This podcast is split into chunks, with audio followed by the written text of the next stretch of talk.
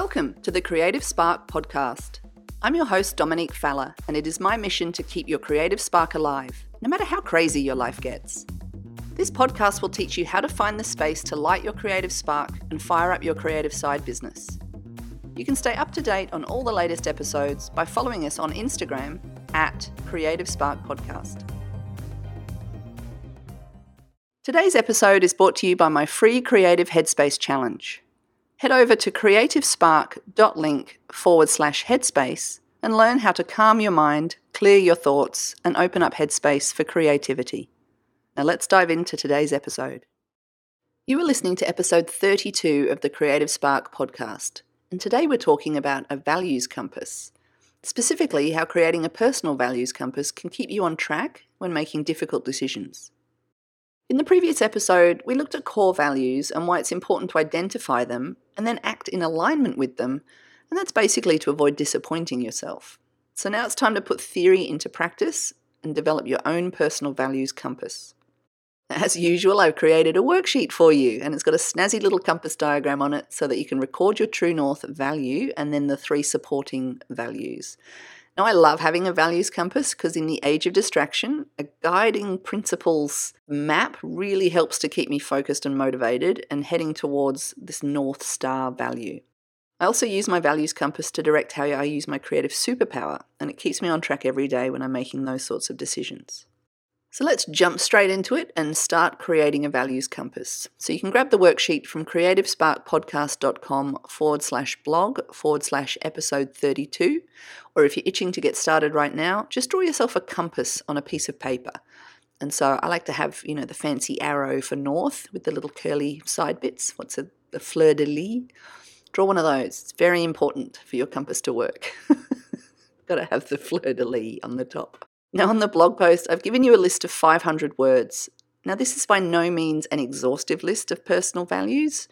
Go ahead and Google personal values list if you like. But the idea isn't to pick items from a list, it really is to come up with your own words, and they're based on your own experiences and your own personality. Please use the ones that I've given you as examples of personal values, but just don't feel limited by them. You can let your imagination run free. Now, if you're on Google or you've looked at the blog and you've got that list of 500, try and narrow it down to, let's say, 50 core values that resonate with you the most, or just write your own list. Don't overthink it, just identify the words that you feel positively about. And these are really important that you feel negatively about them if you kind of go against them. That's really how I help define whether these are core values or just, you know, nice to haves in my list. So now that you've identified your top 50, narrow that down again to the top 10 and there's 10 spots on the worksheet that you can write those in there. And at this stage try and put them in an order that resonates with you the most. Now there's a reason that we prioritize them and this can get you even closer to sort of defining what's important for you by clustering them around that one north star core value so think about this. If your overall list of values includes quite disparate values, so for example, you might put honesty, health, kindness, adventure, and half a dozen other things, it doesn't really give you a clear direction. But if you put health right at the top of your list, all of a sudden you now know that establishing a daily exercise routine and cutting out junk food should be a, a priority for you. Whereas if adventure out of that list of four or five, if you put adventure at the top, then on the other hand, planning that trip to South America is going to come before the daily exercise routine. So just having a group of values is one thing, but then prioritizing them is really important. Now, ideally, of course, you live in accordance with all of the values on your list but time and energy are limited. And so prioritizing also helps to ensure that you're spending them in the right order, if that makes sense. So the most important thing needs to be the one that's going to have the biggest payoff in your life. So you can see it's quite important to spend some time looking at those values, but then also prioritizing what's your core North Star value, which kind of leads the way for all of the others. So, your final step in this activity is to make sure that your top four on your list of 10 really resonate with you, and then the number one value you put on the north star of your compass, and then you can write the other top three on the west, east, and south kind of sections of your values compass. And so they really kind of get in alignment with supporting that north star value. Now, there's no right or wrong way to make a values compass, it should feel right to you. So some words feel comfortable and some don't. And some words will get you fired up and some will leave you cold. Now remember, we're all different, and so just choose the words that fit. Now, once you have your values compass, you can start using it to make decisions according to your values. Now, the thing about living according to your values is it's not about the big goals, it's about those small day to day decisions. So, in the moment, do you react to situations in a way that align with your values? It really is about having that compass front and center every day so that once you know what your core values are, you're literally acting moment to moment in alignment with those core values. So, if you value compassion, for example, do you regularly display compassion towards others? That's every phone call, every email, every conversation? Or do you sometimes slip into judgment and blame? So it might be great to be, you know, compassionate in your business when you're publicly making some sort of broad sweeping statement. But then if you're on Twitter kind of giving it to somebody with a bit of judgment, then all of a sudden you're out of alignment with your top value of compassion, for example. Now, don't get me wrong, it's not always easy to make your actions line up with your values. So, habits or immediate gratification, being tired, all of these things can cause us to just slip a little bit from that core value perfection that we're trying to attain.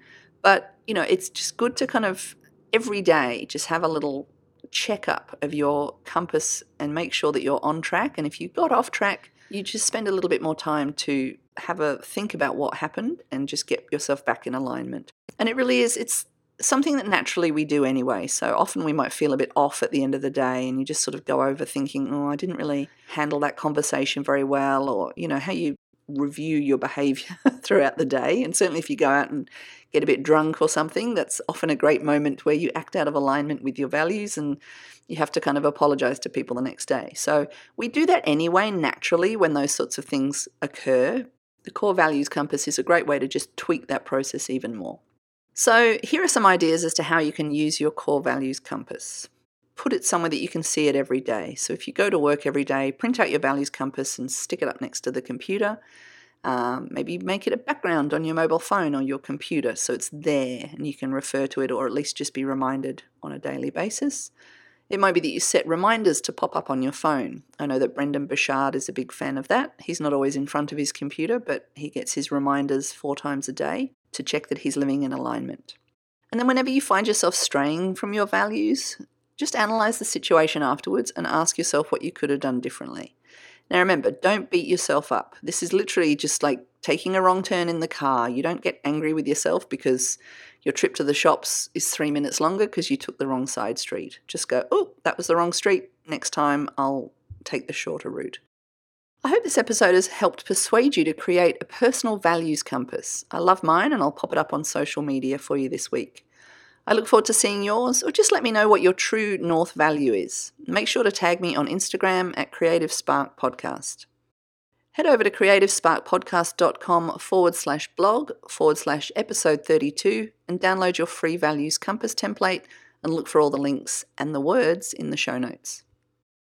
If you enjoyed today's topic and want to go a little deeper, head over to creativesparkpodcast.com for all the resources mentioned in this episode.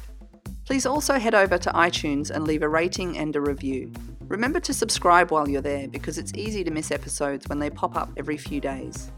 Thank you so much for listening to the Creative Spark podcast. I'm your host, Dominique Falla, and I will be back again very soon with another creative spark to light up your day.